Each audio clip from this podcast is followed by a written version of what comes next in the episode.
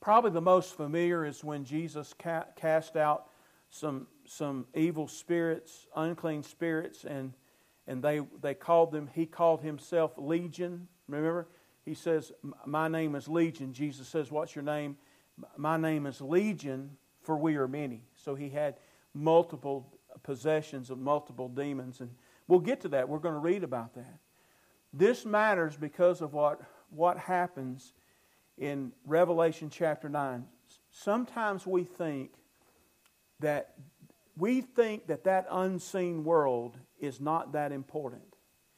Well, when you start reading Revelation chapter 9 and you see some unseen things now that are going to be seen during the tribulation, it changes your mind about the power of the unseen world, about demons and fallen angels. That's what we're going to talk about this morning. And, and so we believe in these things because Jesus told us that these things were true. Whether it be demons or evil, evil spirits, unclean spirits, and demons are synonyms. Whether it be unclean spirits, evil spirits, which they're, or demons, they're doing different things. Or if we're talking about fallen angels, it's true, and Jesus Christ says it's true. With your Bibles open there to Revelation chapter 9, I'm going to read the passage, and then after a while, I'm going to come back to you and tell you four or five things that we know from reading Revelation chapter 9. Revelation chapter 9, we're in the, we're what they call the uh, uh, trumpet judgments. You know, there's seal judgments, trumpet judgments, and bowl judgments. 21 total. Contained within the seventh seal judgment are the trumpet judgments. Contained in the seventh trumpet judgment are the bowl judgments. We are now at the fifth trumpet judgment. And these are, you'll see in part of the woes. There's some woes, warnings that these next, you see that in verse 13 of chapter 8. Then I looked and I heard an, I heard an eagle crying with a loud voice as it flew directly overhead. And, and of course, scholars say sometimes eagles are euphemisms for angels, or it could have been an angel that speaks. That kind of stuff happened in the Old Testament, so it's, it could do that. Then I looked and I heard an eagle crying with a loud voice as it flew directly overhead Woe, woe, woe to those who dwell on the earth. And the emphasis in that sentence is dwell. There, these are people, we're in the midst of the tribulation. You know, we're already through the, the seal judgments and we're now in the trumpet judgments. They are still committed to the work of the Antichrist and they are earth dwellers. Those of us are saved. The Bible says our home is not here. We're strangers and aliens to this world. We're not earth dwellers. As a matter of fact, the Bible says, you know, set your mind on things above, not the things on this earth. So, this, this phrase, when it says earth dwellers, it's talking about their commitment to, to what the Antichrist had offered. Really, it talks about what the Antichrist and Satan and evil spirits offer now in this world. But so it says, Woe, woe, woe to those who dwell on the earth at the blast of the other trumpets that, that the three angels are about to blow. So, as bad as it's been, they said, you haven't seen anything yet. What's going to happen in these next three judgments? Now, again, think about we're in seven years of tribulation, and it's obvious that we're well into the second half of the seven years. We, most scholars believe somewhere in the seal judgments, you leave the first three and a half years and you enter the second three and a half years. Jesus called the second three and a half years the Great Tribulation, right? And what marks the Great Tribulation, Jesus said by quoting Daniel, he quotes Daniel 9. So then, let me ask you something. Did Jesus believe Daniel wrote prophecy? Yeah, he did. He quoted him, right? So Jesus quotes Daniel 9, and he uses this phrase that marks the beginning of the Great Tribulation. Tribulation is a seven year period. The Great Tribulation is half of it, which is three and a half years there's an event that marks the beginning of the Great Tribulation, right? There's an event that marks the beginning of the whole tribulation. That's the signing of a covenant with Israel, with the Antichrist, leading this, this multinational conglomerate to sign a peace treaty with Israel. So it's that covenant that he's going to break. So the abomination of desolation is right dead center in the seven years. Three and a half years, he breaks this covenant. And the abomination of desolation, or it's called the abomination that makes desolate, is when the Antichrist is in Jerusalem and he enters a rebuilt temple, which is spoken about three times in the New Testament. He enters, uh, there's not a temple there yet, okay? There's not a temple. There's the Dome of the Rock. The Muslims have a spot, but the temple, there's no longer a temple there and, and haven't been for thousands, 2,000 years. But anyway, so there's a rebuilt temple, and, and the Antichrist, now I'm describing the abomination of desolation, is when the Antichrist not only breaks the covenant, but he goes into the, he goes into the holy place. He's in the temple. And he, he demands to be worshiped as God. He takes the place of God Jehovah or the Lord Jesus Christ. He's a fake Jesus. And he demands to be obeyed. And this is where the mark of the beast and all that comes out. But that's called the abomination of desolation, where he desecrates uh, the temple of the holy God. And that begins what's called the Great Tribulation. It's obvious that when you start reading that we're already in the, the latter half of the Great Tribulation. So the fifth angel blew his trumpet, verse 1. And there's going to be three woes. I think we're just going to read two of them. But the, the fifth angel blew his trumpet, and I saw a star falling from heaven to earth. And he was given the key to the shaft of the bottomless pit. And, folks, that's, that's another name for hell, uh, the abussos, the bottomless pit. And we're going to talk about that in a few minutes. So, a key to the shaft of the bottomless pit. Just number one, right off the bat Satan, nor fallen angels, nor demons, evil spirit, none of them are Lord over hell. God the Father and God the Son are Lord over hell. They control hell. It's not the devil. It's not the devil's hell. It's God's hell. He owns this. And so he commissions this key to go that shaft to open the bottomless pit. He opened the shaft of the bottomless pit. And from the shaft rose smoke like the smoke of a great furnace. And the sun and the air were darkened with the smoke from the shaft. Folks, this is somewhere on the earth that there's going to be an opening, open up somewhere, we believe somewhere in the Middle East. And it's going to open up, and, and, and earthlings are going to be able to see this abyss open up. And from the pits of hell, these things are going to come up out of the ground as we see it. And they're not the only ones. We'll keep reading. This is the Lord's in, the Lord's in control of all this. Look what he says. He opened the shaft, the old pit, and from the shaft rose smoke like the smoke of a great furnace and the sun and the air were darkened. I always think about earthquakes. I mean, uh, yeah, earthquakes and uh, uh, volcanoes erupting, and how the sometimes it'll darken the sky because of the stuff that's in the air. So it, got dark, um, darkened with the smoke from the shaft. Then from the smoke came locusts on the earth. And they were given power like the power of scorpions. Now, let me just say, we'll have a tendency to read this as if we're living in the 21st century, right? A lot of people put contemporary military machinery in these verses, okay? Really, some of it does sound like, sound like helicopters and stuff. Some of it does. You can make it sound like that. I, I don't, these are not military helicopters, airplanes, whatever. These are demons, okay? These, something coming out of the bottomless pit, and it's not a helicopter. It's, it's demons. Anyway, so from the smoke came locusts on the earth, and they were given power like the power of scorpions of the earth. They were told not to harm the grass, which that's normally what scorpion, I mean, uh, what locusts would do. They were told not to harm the grass of the earth or any green plant, that's what locusts would normally do, or any tree. Okay, so they, they look like locusts. That's not all they look like. They had the sting of a scorpion. Uh, don't hurt the earth or any green plant or any tree. But who are you going to affect? But only those people who do not have the seal of God on their foreheads. Everybody who gets saved, you and I, we've been saved and sealed. The Bible says we, when we got saved, we were sealed by the Holy Spirit of promise. Ephesians 1 tells us that, that and 1 Corinthians tells us that, that we've been sealed by the Holy Spirit of God.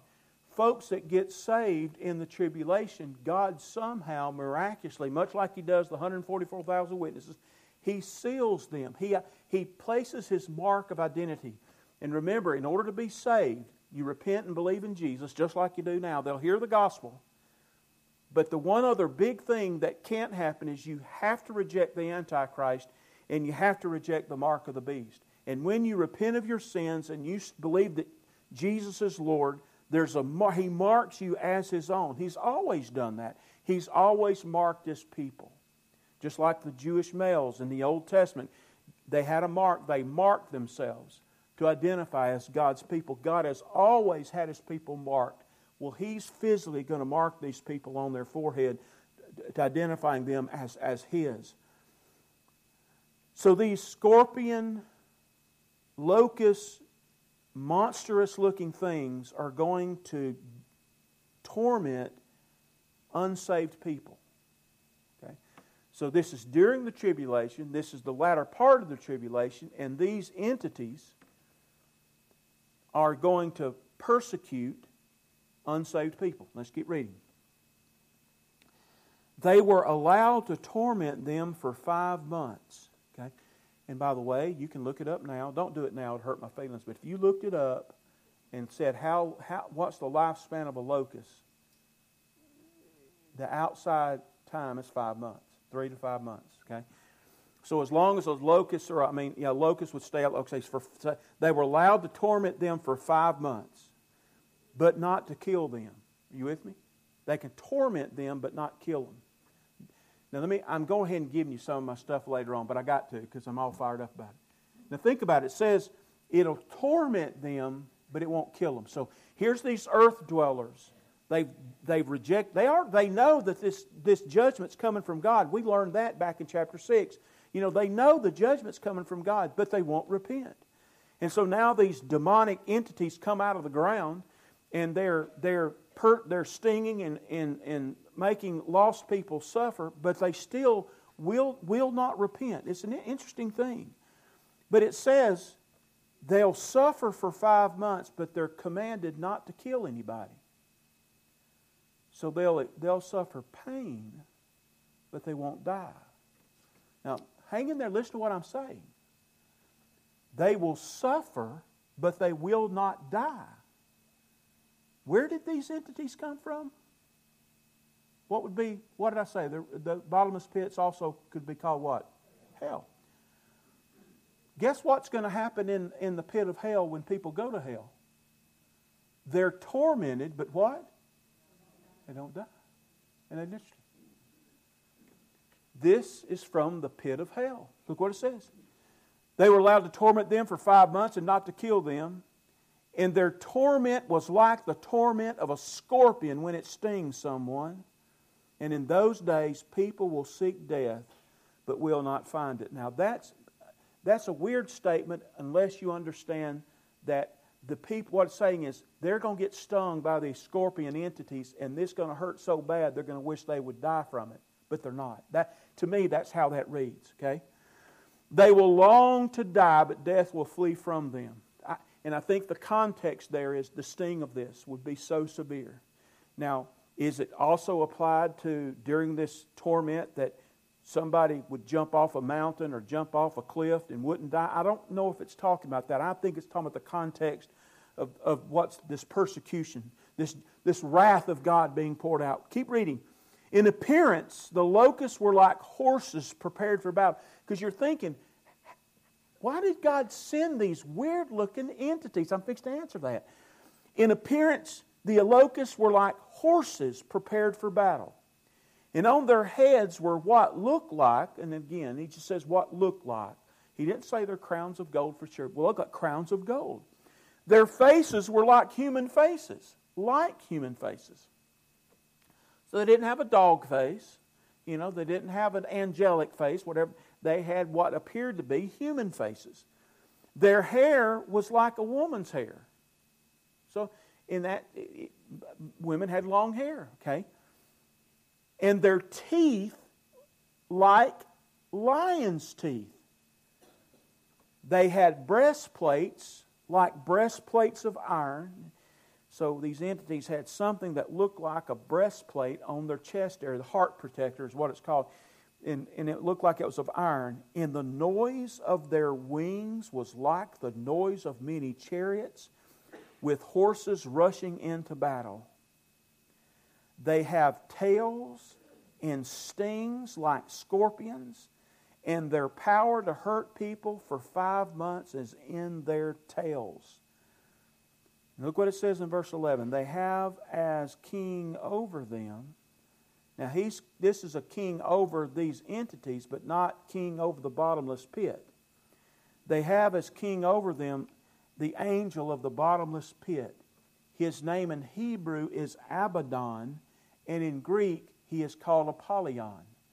Apollo would be the root of that. Apollo would be, and it means destroyer.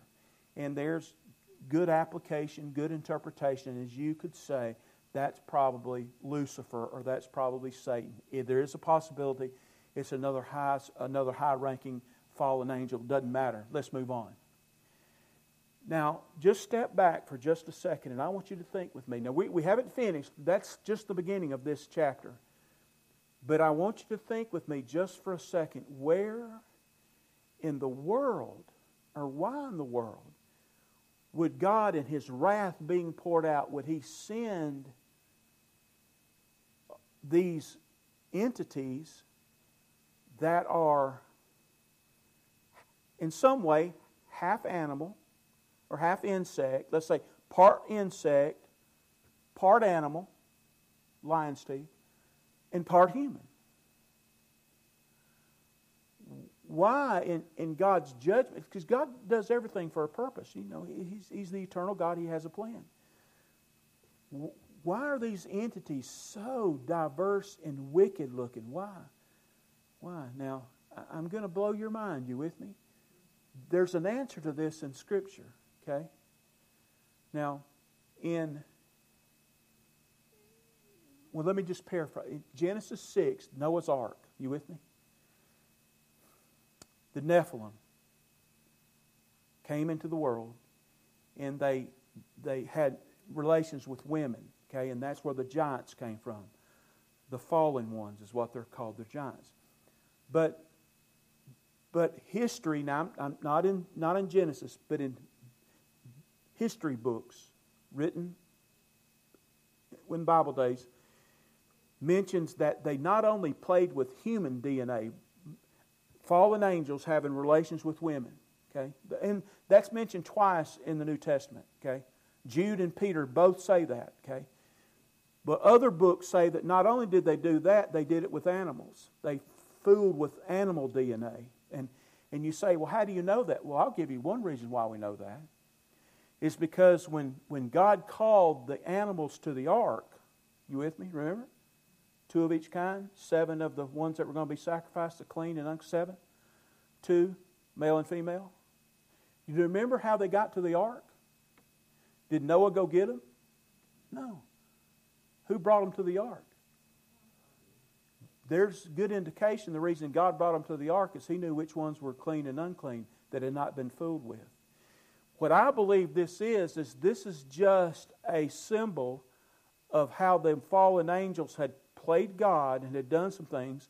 This is why the this is why God wiped. When you think about the flood, He wiped everything that had air in their nostrils. They died, except eight people on an ark, and the animals they had on the ark. So He judged man and He judged animals, creation. And why did He do that? And, and we believe because of the sordid work of fallen angels. And so, so there's a reason, why, and it seems as if this is now I'm just speculating that these entities that are now coming out of the pit of hell. So, by the way, in, in the New Testament says that the ones that, okay, hang in there with me. Don't get, I know you lost your mind now already, but don't, the angels that did what I'm telling you, that did this interbreeding, the Bible says he locked them up, okay, in gloomy chains of darkness until the judgment of that great day. Many scholars believe this is those entities. They're fallen angels. And God is now releasing them and they're, they're coming on the face of the earth. But let me ask you, where did they come from? Hell, right? Where are they going to end up? Robbie read a verse, the last verse said, You will die like men. That was one of the judgments on fallen angels. You, fallen angels, we're not talking about evil spirits now, that's a whole other group. Fallen angels that did all that stuff, he says, You will die like men. And that's what's going to happen. They're going to die and go to hell just like as if they weren't angelic. Interesting. God's judgment on them. You will die like men. And Psalm 82 talks about this heavenly council, the divine council. And some of the divine council rejected God's leadership and they fell. There's a rebellion. Y'all know all about that. Those fallen angels aren't going to get away with it. And that's part of that judgment is there in Psalm 82. You will die like men. So they come out of hell because that's where they were. They were bound. They're going to do their wickedness and then they're going to go back to hell.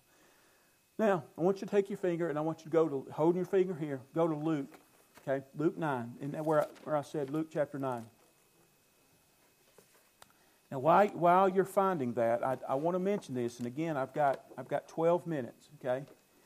If you study church history, okay, especially first century, now we're reading, we're studying the book of Acts. We're studying the book of Acts on Wednesday nights, okay?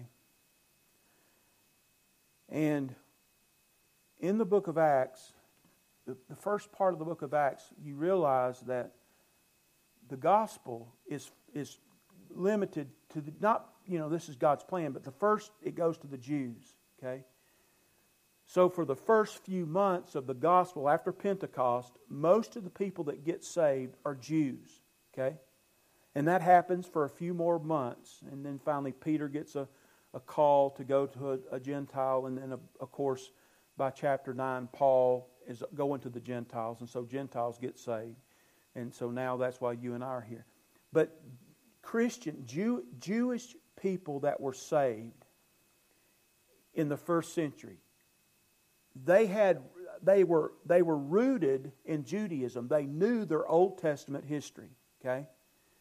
Now, again, you'd have to just believe me. I'm not making this up. This is what this is what the history books tell you. The Jewish, the, there's all kind of these Jewish books that that you can read that are that are they're good history books. Okay, the Mishnah. There's several of these scholarly works that the Jews put together that are commentaries on the Old Testament. Okay, it's not scripture, but it's good study tools. But anyway, a Jew in Jesus' day if you were to approach them and say, Why is the world so corrupt? You know, let's say the Roman Empire, just decadent, as perverted, as sick as we are, just as this our world is. Somebody would say, Why is the world so wicked? If somebody asked Jew that question, this is what they would say. They said there's three reasons why. Now I want you to listen to what they believed and to be true. This is what Jesus believed. This is what Paul believed. We know that from reading Scripture. Why is the world so wicked? Number one, the first thing that happened was when? In the garden, right? Genesis chapter 3, when man fell, when man sinned. And in Adam's sin, you know, basically the sin nature was passed on to all of us. And Adam's sin, we sinned all, is one of the little phrases. So, so first it was sin entered the world, right? And now you are born with a sin nature because you're the descendant of Adam. Adam was a sinner. Now every human that's ever been born is born in sin, in a sin nature, and you sin. That's number one. Number two, see, that's not the only thing that made man bad. Jews would say the second reason why that we're so wicked is what happened and what led to the flood. It says in Genesis 6 5 that the thought, every thought and intention of man's heart were continually wicked. So, man in general had a wicked and vile heart. All of them did. Well, if you study Jewish history, that's referring to what the fallen angels did. They not only taught, they not only interbred, but they, they taught wicked things. They, they taught sorceries. They, they taught pharmakeia, drug use. They, there's just tons and tons and tons, bestiality. Why do you think God had to start telling the Jews not to have sex with animals? You don't just think. They were taught that in many books. So you had these fallen entities, these fallen angels that were just corrupting man. They wanted to corrupt the men that were made in God's image. So that's the second one, right? So you had the fall in Adam. You had, you had the wicked fallen angels, of which were flooded in Genesis 6. The third thing was a Tower of Babel, which is extremely important, very important, because Deuteronomy tells us that because of the Tower of Babel, okay, God rejects the nations. He rejects all nations because they rebelled. They would. This is only a hundred and something years after the flood. They, the he says, "I want you to go spread across the you know spread just like I did at creation." They didn't do it. They got together and built the tower. Really, it was a worship edifice. You know, the Tower of Babel. They didn't obey God. They they stayed together and built a tower. So God comes down, and it says not only does He spread them out based on languages, He confused their languages, Babel, ba ba ba ba. So he, he, he, he confused their languages, so everybody had to get together with people that were speaking what they were speaking, so they, he divided them. But the Bible says he, he, he, he really disengaged from all of mankind. He was not going to be the God to any nation except a couple years later, who does he go get? He gets Abraham. And, he, and Abraham's an old man. That makes it perfect because if they're going to have children, he's going to do it. And his wife is barren. Perfect couple. They're in their 90s. They don't have children, and she's barren. He's going to make a, he's going to make a nation from them, and he says they're going to be my people, and that's who they were, the children of God. Now, quickly, just to let you know, it's those nations that God rejected. The Bible says he, he, he divided them 70 nations. If you do the nations that were divided at Tower Babel, there's 70. Some say 72. And he says he, he divided them based on the angels, certain angels. And so certain angels had authority over those nations. The problem is those, those angels went bad. And so all those nations have been corrupted. And that's why all the other nations have these false gods. They were fed that from fallen angels. That's about all I can say about that. But that's where all that came from. So, fallen angels are one wicked entity that we're dealing with. That's what comes up out of the abyss. Angels that God had locked up in chains. Other entities that we deal with are demons and fallen and evil spirits. Okay? There's fallen angels and there's evil spirits. Let's move on. I'm in Luke. What did I say? Mark, Luke, Luke. I don't know I'm out of time. I've got five minutes. Go to, did, did I say Luke, right? Just checking. I'll get there. Look at, um, so this is chapter 9, verse 1. Okay? And he called the twelve together, and he gave them power and authority over all the demons, and to cure diseases and he sent them out to proclaim the kingdom of God and to heal. Now, when you read the New Testament and you see and you see Christ mention his kingdom, usually along with mentioning his kingdom, there's going to be an exorcism or there's going to be a, a work of grace on somebody that's demon possessed or is sick because of an unclean spirit. Now, I want you to think about this. This is God's kingdom invading this wicked world. Are you with me? We go all the way back to the Tower of Babel. God had a nation called Israel. They didn't do what he wanted to do, so Jesus was sent to be the true vine. But still, all those nations for the last thousands of years are corrupt.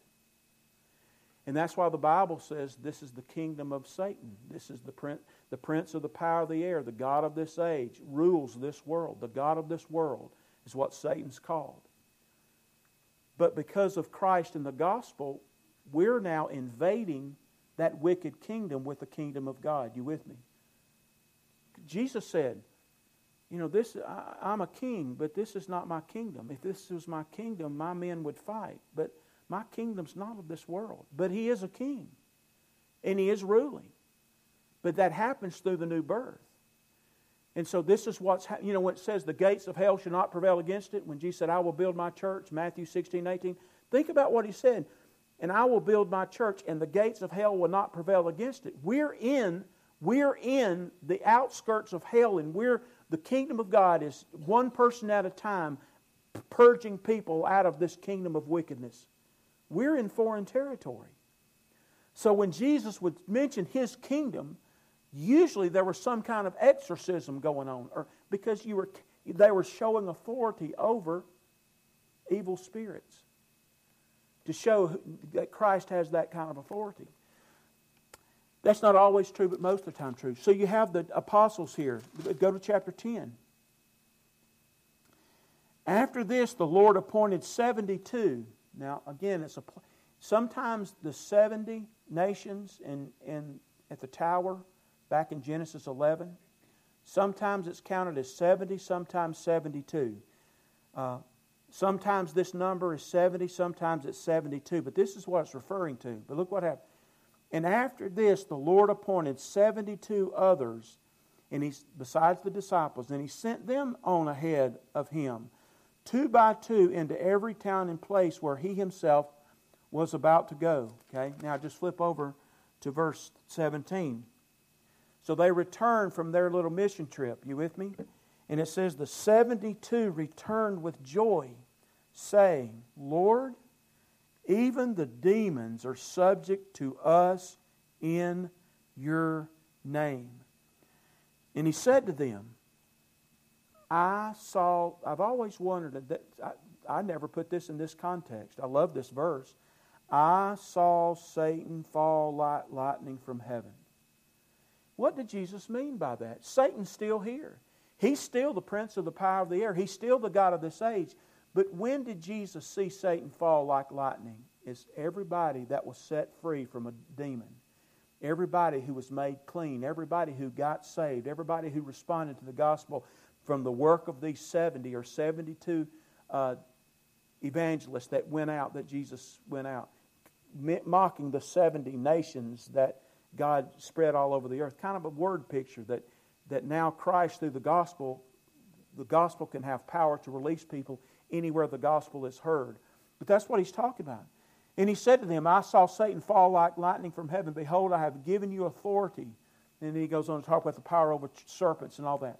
Now, take your Bibles and go back to Luke chapter 7. And, and I, I, I know, I know I'm out of time, okay? Go back to Luke chapter 7.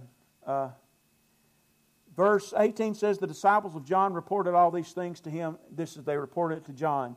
This is, this, is, this is John the Baptist, and John the Baptist is being persecuted. He's probably going to lose his life. And uh, so he calls two of his disciples to him and sent them to the Jesus. And, and he sends them to say, Are you the one who is, who is to come? What he's asking, he, John's kind of questioning. I want to make sure if I'm going to die, this is the Messiah. So he sends two of his disciples to Jesus, and they ask him, Are you the one? Are you the true Messiah? Or should we look for another? And when the men had come to him, they said, they came back to John the Baptist. Um, John the Baptist has sent us to you, saying, Are you the one who has come? And so, so anyway, this is what Jesus says. It says, In that very hour he healed many people of diseases and plagues and evil spirits, and on many who were blind he bestowed sight. And he answered them. Now, these are the ones that came to see him from John the Baptist. Go tell John what you have seen and heard. The blind receive their sight, the lame walk, leopards are cleansed, and the deaf hear, and the dead are raised up. Right? So, I, Jesus says, Go tell John the Baptist that the king is here. And Christ is demonstrating his authority over all these things as the King of Kings and the Lord of Lords. So, person by person who hear the good news of Jesus Christ will be born out of darkness. That's why the Bible says that He conveyed us out of darkness into His marvelous light. Isn't that awesome? Isn't that a great way of describing getting saved? He conveyed us out of a world of darkness into His marvelous light. Folks, if you're not saved, people that are not saved live in darkness. And the prince of the power of the air is their God there's one of two decisions either the Lord Jesus Christ or Satan is your father. That's what Jesus said. You're either, you either submit to him or your father is the devil. That's what Jesus said in John 4 8 44. Who's your father? So, those of us that know Christ, not only have we been saved, but Jesus Christ has transferred us by, by the new birth, He's taken us out of a dead world of sin and He made us alive. It's like the illustration of tearing apart. We followed Jesus into new life, just like the sea was torn apart and they went into the, the promised land. Christ tore all this apart and we have followed him into new life. That's what's happened. Well, I'm not going to go there, but but uh, chapter. Well, let's go to chapter eight since I'm right here. I lied to you. Look at chapter 8, verses 1 and 2. Soon afterwards, he went on through cities and villages, proclaiming and bringing the good news of the kingdom of God. And the twelve were with him, and also some women who had been healed of evil spirits and infirmities. Mary called Magdalene, from whom seven demons had gone out. So that's one reason why you keep seeing Mary Magdalene show up, because she was set free from seven demons. And remember what Jesus said, you know, he who is forgiven much loves much. So Mary Magdalene loved much because she had been set free. Anyway, let's talk about the women that, that were with him. This final passage, go to chapter, still in chapter 8, since we're here, verse 26. Let me remind you that demons and evil spirits are not fallen angels. Okay?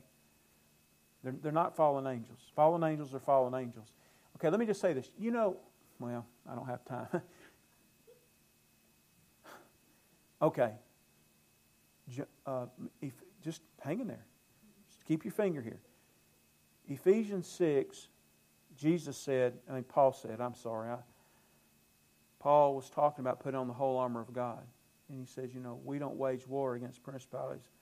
You know, we don't wage war against the flesh, but principalities. And if you go there and look at what he says around verse 10 and 11, Ephesians 6, everything he mentions, but we wage war against principalities and powers, world rulers. Every term he uses is speaking about geographical entities. It's a, he's talking about what fallen angels are doing. There's a difference between what fallen angels are doing, and if you read that, they're all territorial words. Like in a military campaign, like who would go where. Those words are all territorial words. And from knowing what the Old Testament teaches, that's what fallen angels do. Like Michael was the angel that protected Israel. That's what the book of Daniel tells. So, so angels, certain angels, are over certain areas, just like it was what Deuteronomy 32 tells us. He gave the nations to the angels. Anyway, so so anyway, verse 26 then they sailed to the country of the Gerasenes. Some translations say Gadarenes, which is opposite Galilee. This is right off the Sea of Galilee. When Jesus had stepped out on land, there met him a man from the city who had demons. For a long time he had worn no clothes, and he had not lived in a house but among the tombs. When he saw Jesus, we talked about this the other day, he cried out and fell down before him. This man's full of demons, and he said with a loud voice, What have you to do with me, Jesus, Son of the Most High God? That is incredible. That's, and I've told y'all this, that's the loftiest title for Christ Son of the Most High God. See, that demon spirit was aware that Jesus is eternal and that he's the eternal Son of God. Look what happens. He says, What have you to do with me? What are you going to do with me? This demon asked Jesus, What are you going to do with me, Son of the Most High God? He says, I beg you, do not torment me. For he had commanded the unclean spirit to come out of the man. For many a time it had seized him. He was kept under guard and bound with chains and shackles. But he would break the bonds, and he would be driven by demons into the desert and that's where demons always took people into the desert. Where do you think Jesus went when he was tempted? Into the desert. And, and that's for a reason. He's not going to fail. He's victorious. But anyway, move on. Driven by demons into the desert, Jesus then asked him, What is your name? And he said, Legion, for where many demons had entered him. And look, and we'll finish here. And they begged him not to command them to go into the abyss. See, guess where they knew they're going to end up? They're demons, right? Guess they already know the end of the story. The end of the story is demons, evil spirits, unclean spirits, where are they eventually going to end up? In hell. That's the same word by the abyss, abussos. Same word for bottomless pit. And they knew that Christ had the authority to put them there. They know that timing's not right. Whatever that means, they knew it wasn't the time. But they knew their ultimate destiny was hell. So if they know their ultimate destiny is hell, and fallen angels know their ultimate destiny is hell, then their whole purpose in life is to deceive, is to deceive the world and to hinder believers. That's, that's just what they do. Now, since I'm already blown my time, go back to Revelation 9. Okay? Let me just tell you a couple things to think about. Number one, Jesus is king over this bottomless pit. And we're not through with the whole passage, but we'll, we'll finish it next week. Jesus is king over the bottomless pit. Number two, Jesus is Lord over all the judgments. If you, if you read through there, it, it says, it was given to them, it was told them, they allowed. They, so eh, uh, when you, eh, Jesus is allowing these things. He allowed all these entities to go do this. He allowed them to look a certain way. He allowed them to sting. He allowed them to hurt. It, they're all submissive, not to the king over the pit, they're submissive to Jesus Christ. They were allowed to. Jesus is Lord, even over hell. Uh, and by the way, this does demonstrate the nature of an eternal hell, right? They came out of hell. And by the way, if they're in hell now, and they are, if people go to hell, guess what's in hell? They are. And eventually, they, along with Satan and and the, anti, the Antichrist and Satan are going to end up in, in not only hell, there's a step further. It's called the second death, and that's called the lake of fire. But this is, you want to know what's in hell? You want to go party in hell? Party on. This is who's there. Um, if you think about the Bible says you reap what you sow, okay? What those angels did when they fell and corrupted mankind, God judged them and made them these stay in these deformed, wicked innocent, bottomless, a bottomless pit, unending depth of isolation. You never. It, one of the things about hell is it's, it's lonely. Un, a bottomless pit. Think of think, it's in the earth. That's what it sounds like. It's, but you're thinking bottomless pit, so it means you're never stable. You're never hanging out. You're never fellowshipping. You're, you're always kind of like in a, a free fall of punishment. Bottomless pit. By the way, this is the ultimate terror. You, you know, the Bible says that, that, that the restrainer is going to be removed before the tribulation. And then after the restrainer is moved, see, as bad as it is now, that's, that's why you have to believe this is literal. Listen, life is horrible. There's so much sin in the world, but it's going to get worse. And there's going to be some weird things happen during the tribulation. Uh, you remember uh, this? Fi- I'll say this final thing, and this is just great biblical truth.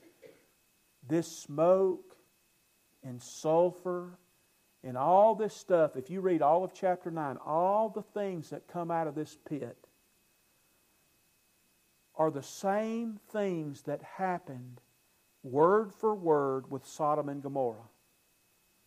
Everything that happens coming out of that pit happened to Sodom and Gomorrah coming down from the heavens. All three things, okay? Smoke, fire, sulfur. And the Bible says that Sodom and Gomorrah is an example of what's going to happen to the ungodly who do not repent. Folks, this, this is not some story. This is literal history. We're just not there yet. Jesus Christ is Lord. He saves us from sin. He saves us from judgment. He saves us from hell. Amen? Let's stand together and we'll pray. Thank you for your presence today. Let's pray. Father, we love you and oh Lord, thank you for the privilege to stir the waters of baptism today and we're just in a little simple country church here in Elmore County, but what that means eternally, that two precious souls have been purged from this world of darkness and evil and have been have been sent forth into the kingdom of God to serve the Lord Jesus Christ. Father, we trust you. We trust that you haven't appointed us unto wrath, and one day we're going to be raptured out of this world, and then you're going to respond to the prayers of the saints, and you're going to bring judgment upon sinners on this earth. Lord, above all, we thank you for the cross, the empty tomb, and the seal of the Holy Spirit in our lives. Bless us now as we leave this place. In Jesus' name, amen. Remember, visitation is at 10, service is at 11.